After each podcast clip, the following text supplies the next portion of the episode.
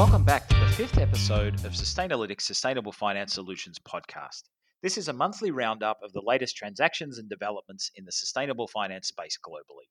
We really hope that this roundup may just spark some ideas for future deals and help support growing the market. This episode is hosted by myself, Nick, and also Cheryl, and we lead the sales effort in Asia Pacific. Cheryl, over the month, what were the key things that caught your eye? Yes, that's right, Nick. Numbers are coming through for Q1 this year. A very good article from S&P's ESG Insider newsletter gives us an idea of how the COVID-19 crisis has dented demand for green bonds in China, falling to the lowest level seen over 3 years in Q1. That said, the market is slowly showing signs of revival with issuance rebounding in April and could return to 2019 levels by the second quarter. Social bonds, on the other hand, are surging globally. To quote a great line in the newsletter, the COVID 19 pandemic has given the social bond market a sense of purpose and clear goals that had been lacking. Over USD 6.95 billion of COVID themed social and USD 12.29 billion sustainability bonds that complied to the ICMA principles were issued. Okay. And one thing I noted over the month was there still continued to be a lot of articles about uh, about green bonds still having a lot of appeal although the volumes did drop over uh, over March and a little bit into into April.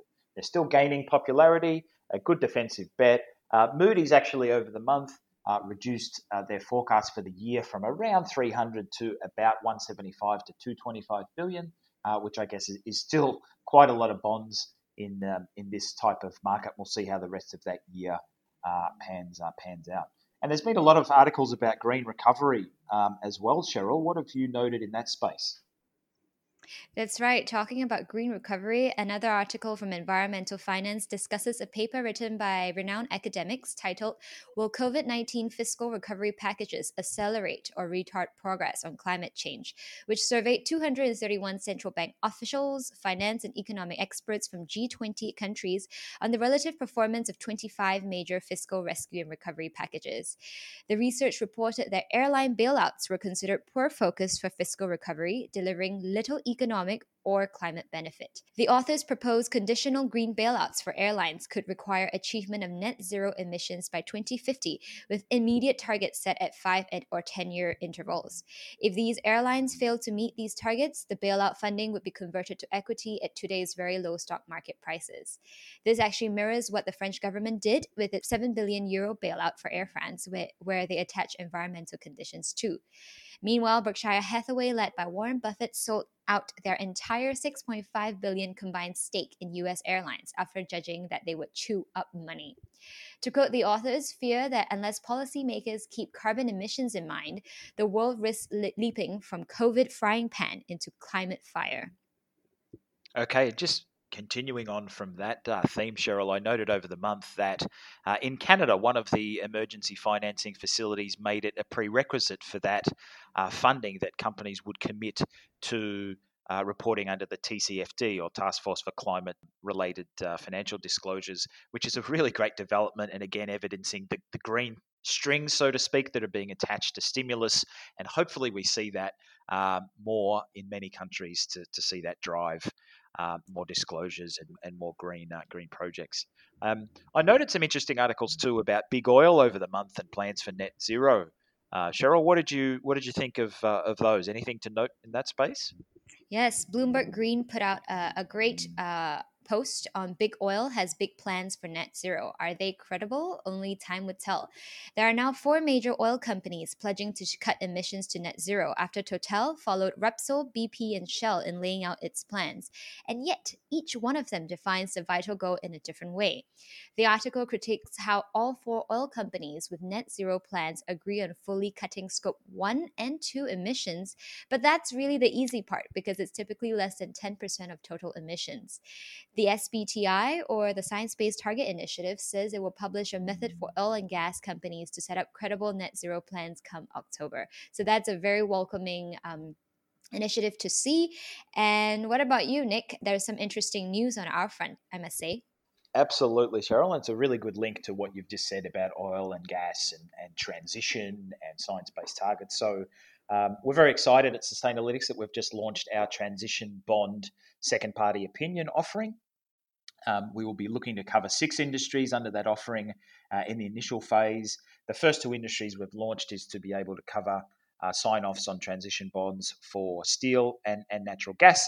This is something that we've been working on for, uh, for quite, uh, quite a while. So we'll be looking at activity level aspects of companies with the use of proceeds focus. We'll be signing off uh, to alignment with our own uh, with our own taxonomy for transition, and we believe that our approach will work really well with other initiatives in the market once they're released, such as um, guidelines being developed by ICMA and also CBI, which are expected to come out with a, a, a uh, white paper in due course. Um, very briefly, there's a couple of elements we look at this issuance level considerations and also issuer level. Uh, issuance level, again, signing off to our taxonomy, uh, and then the other items uh, being similar to how green bond uh, green bond works: project selection, management, proceeds, allocation, and impact reporting. And then the issuer level, this is much more in depth, uh, looking at how company, what their commitments are, what their transition strategy is, and what type of pathway or decarbonisation uh, strategy or pathway from there's all sorts of different institutions that have come out with uh, trajectories or roadmaps for that uh, seeing how the commitment and strategy links to that, and also the alignment of the use of proceeds for the bond with the strategy and implementation plan of, of that company. So, again, really excited about that. Hope to work with a number of banks in these difficult to abate sectors. And it's great to see another option becoming really clear in the market for some of these more challenged industries to really participate sustainable finance. It's been a pretty big month for announcements and, and guidelines are coming out. Also, we note that the APLMA uh, LTSA LMA released updated green loan principles and sustainability linked loan principles, and also there was a guidance document released for each of those. So we we definitely recommend a read uh, of those for our for our listeners. Some really good questions uh, and answer sections in in that guidance, and a lot of fundamental things covered. Uh, the other thing, just before we've uh, gone to air with this podcast, is that ICMA has just released through its AGM the sustainability linked bond principles. Uh, so that's another great addition to the market. We'll talk more about that going forward, but hopefully that underpins some some really good growth in the SLB or sustainability linked bond market. So continuing on from all the regulations and guidance and different things coming out, Cheryl, also China's, there's been a lot of talk about different elements of their catalogs and taxonomies and what's what's been happening uh, what's been happening in China over the month in relation to that. That's right, Nick. Exciting times. PBOC's Green Bond Catalog released an update, uh, which has been launched from public consultation. There is a great article from Bloomberg Green summarizing the key changes, with the headline being China removing coal clean coal from their catalogs. And the article summarizes what's been cut from the previous catalog, including large supercritical coal fired power plants, which were previously included as energy saving projects, projects that process coal to remove impurities. And what's been added is more clean energy projects, including hydrogen, geothermal, tidal power, biomass, energy storage, CCS as well as a new category of green services, which includes trading carbon emission credits, as well as RECs, and infrastructure supporting new energy vehicles, such as uh, distributed charging points and hydrogen charging stations. CBI has also launched a couple of other reports. What else have you seen, Nick? Yeah, they have. They continue to be very busy, uh, Cheryl. So lots of great podcasts and webinars that uh, CBI have released, um, backing up and, and further explaining the different reports. Uh, the couple of reports just to comment on is the uh, report on the Hong Kong market uh, that was released and a really good read.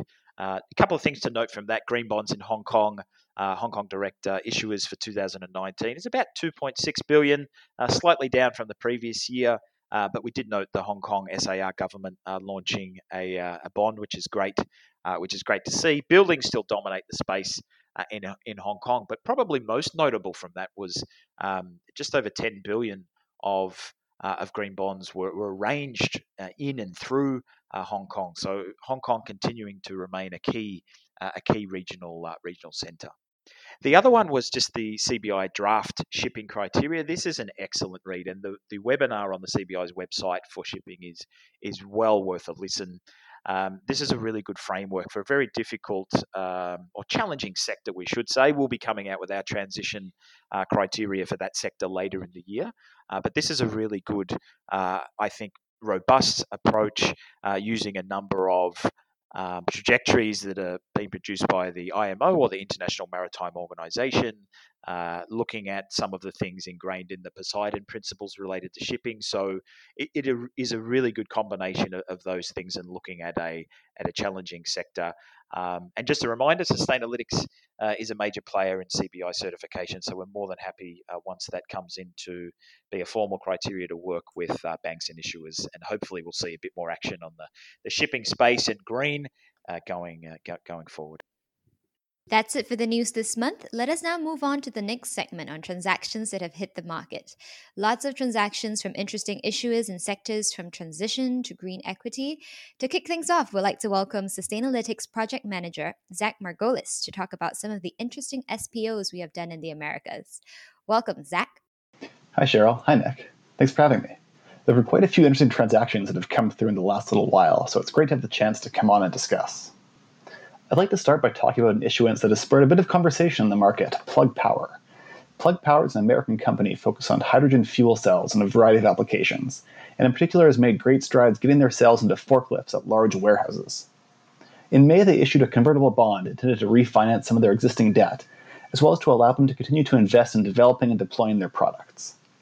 While their technology is certainly interesting on its own, as hydrogen is seen as one path to move away from fossil fuels in a number of sectors, what triggered a lot of commentary was the structure of their issuance. Namely, the plug will use the funds raised for general corporate purposes. Well, this is a departure from what is typical for a labeled green bond, and some have argued it's not appropriate in a use of proceeds driven market. Our stance is that this aligns with the intent of the green bond principles, if not the precise requirements, as Plug Power is a green pure play. By that we mean a company whose business activities are fully dedicated to environmentally beneficial activities. Making this determination relied on both an in depth assessment of their current expenditures and revenues, as well as a review of their long term strategic focus. Together, these two factors allowed us to opine positively on their framework within our Green Bond SPO.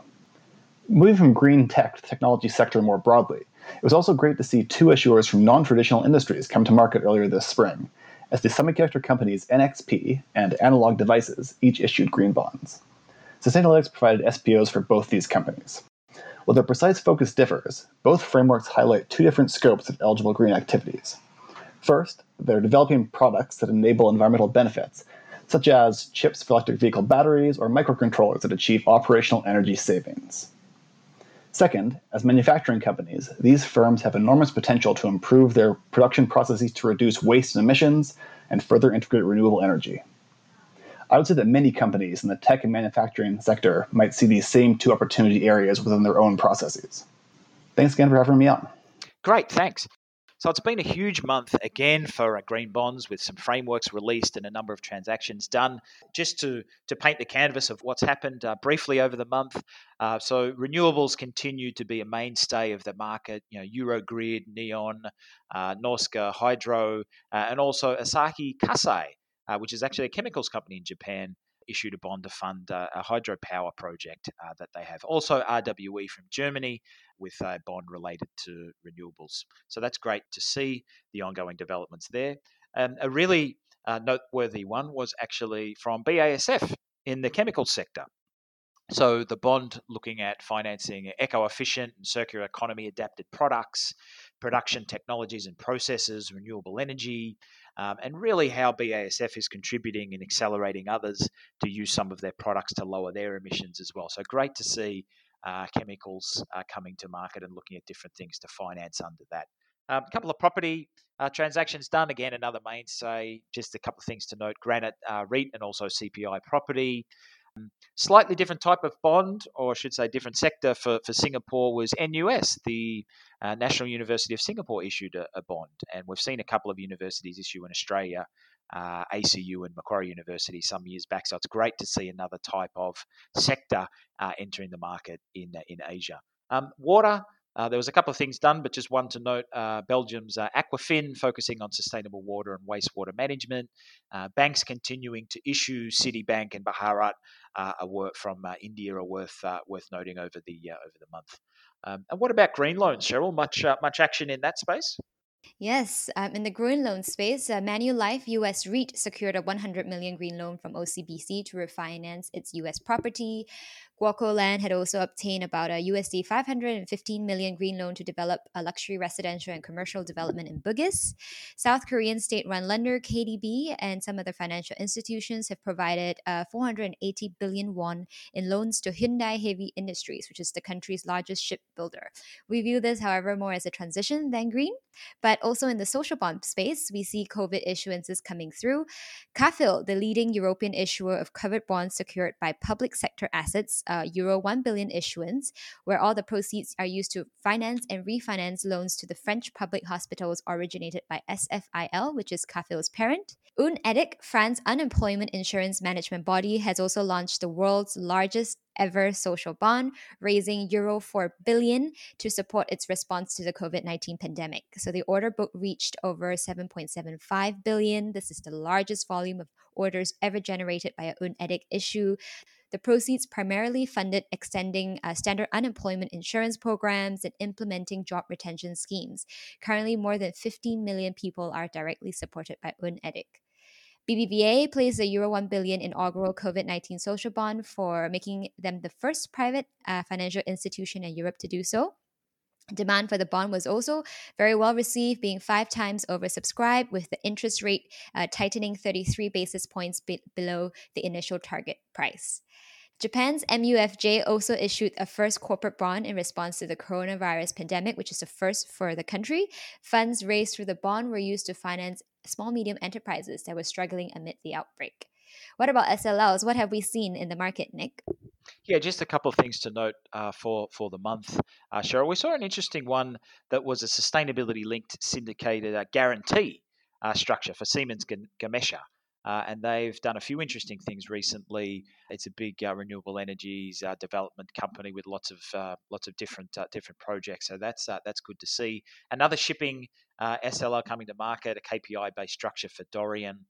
that we worked on, and a telco in Malaysia for Axiata, and using an Islamic structure as well, with a KPI around its carbon carbon footprint. So good to see a diversity of sectors um, there. There've also been an ongoing uh, development of what we call sustainability linked or green labeled uh, products. So, just picking up on essentially what Axiata has done, a lot more talk about Islamic type products, particularly for uh, for Malaysia. So, we'll see probably a, a, continued pickup there. Green deposits, we've worked with a few banks at Sustainalytics on these type of instruments, uh, and um, um, Standard Chartered announced that they've uh, raised more than uh, two billion in in that uh, in that product, uh, which seems to be going uh, very well for them. We also saw a green equity transaction, if you like, or at least a report on a company uh, that was stating it being green equity based. Whilst there's no green equity principles as such in the market, this was a really interesting report which came out, which essentially analysed both the revenue side of the business and also the expenditure and capex um, side of the business. So probably we'll see more in that uh, in that space in different types of analysis on companies, whether it's EU uh, taxonomy uh, relevant or uh, different ways to break down a company's revenue and expenses. So uh, definitely a, a, noteworthy one uh, over the over the month. and transition, again, we, we mentioned before about our transition offering that we launched. Cheryl, was there anything specific in terms of transactions in, in that space over the month? Yes, well, well, there wasn't a specifically labeled uh, loan uh, for transition, but there was a great steel loan that hit the market from ArcelorMittal, which was granted a euro 75 million loan from the EIB for the construction of two projects in Belgium. And these projects aim to reduce carbon emissions, helping to develop low carbon steelmaking technologies in line with the EU climate objectives. Interesting technologies with one project uh, producing Steelanol, which is a plant that will capture waste gas from the blast furnace and biologically convert them into recycled carbon ethanol, which can be blended to use as a liquid fuel. The second project converts waste wood into biocoal, partially replacing the coal currently injected into the blast furnace. So, this is an exciting uh, loan that would fit really nicely with our transition criteria for steel. Okay, good to hear. In terms of the regulatory side, there continues to be ongoing uh, ongoing developments uh, Cheryl, and a bit a uh, bit never ending, which is great and shows a lot of uh, dynamic elements of, of, the market and and uh, innovations which are which are ongoing. Uh, we'd recommend to our listeners uh, to take a listen to a selective podcast released by ICMA. And there's lots of interesting topics that they bring out, particularly in relation to NFRD and the disclosure obligations going on uh, in uh, in Europe. So we'll see how those develop. Uh, there's a three month consultation period that had been recently launched for uh, what's called some SDG bond operating principles. So adding some more uh, robust. Uh, and specific guidance about how they should be put into practice and what they should cover. So let's see how that uh, how that develops. Um, GRI, probably the biggest sustainability reporting uh, framework um, system globally, released a standard for waste management, and we see a lot of waste management uh, getting talked about in this uh, in this whole sustainable finance. So that's great to uh, great to see there. And one of my favourites, the NGFS, the Network for Greening the Financial System. A bunch of uh, central banks globally released a couple of reports over the month about how they're seeing best practice uh, and climate management and climate management of risks by uh, by banks, and that's always a good insight into how the central banks are looking at um, a supervisory approach to to the banks related to climate uh, climate risk. Thanks, Nick. All right, folks, that's about all the time we have for this episode. Links to the articles and reports mentioned can be found on our website. Do also follow us on our LinkedIn and Twitter at Sustainable Finance Solutions and send any questions or feedback our way. Thanks again for tuning in. Till next time.